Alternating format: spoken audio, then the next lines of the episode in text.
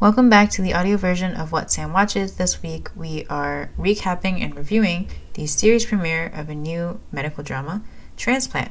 So I'd never heard of Transplant until the day it premiered, via Twitter nonetheless. Either way, I was intrigued. There are numerous medical dramas out there, but this one's different. It centers around Bashir, a Syrian refugee in Canada working towards resuming his medical career.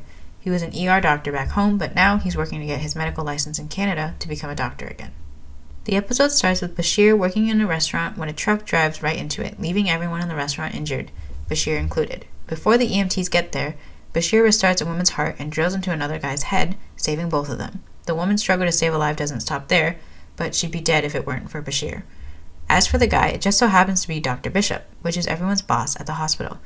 Once Bashir gets to the hospital, the police, or one cop in particular really, questions him about the accident, subtly implying that he was somehow responsible.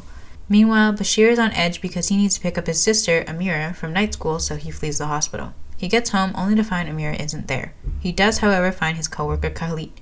After the firefighters got him out of the building, he ran because he doesn't have papers. But Bashir sees he has a dislocated shoulder and pops it back into place for him. Then Bashir asks his landlord if he's seen Amira, and he tells him that she went to the hospital to find him as she heard of the accident on the news.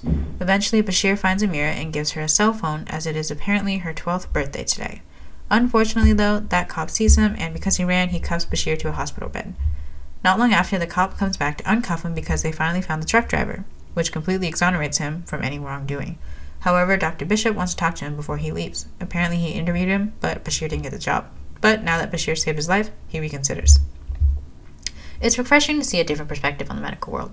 While there must be hundreds of medical dramas out there, they've always consisted of a mostly white cast and is more focused on taking care of patients and relationships between doctors. This show looks much more different than anything I've ever seen as far as medical shows go. What's great about this show is that we're hit with Bashir's culture as well as the adversities that come with it. Overall, I'm excited where the show goes and I'm genuinely intrigued to know more about Bashir.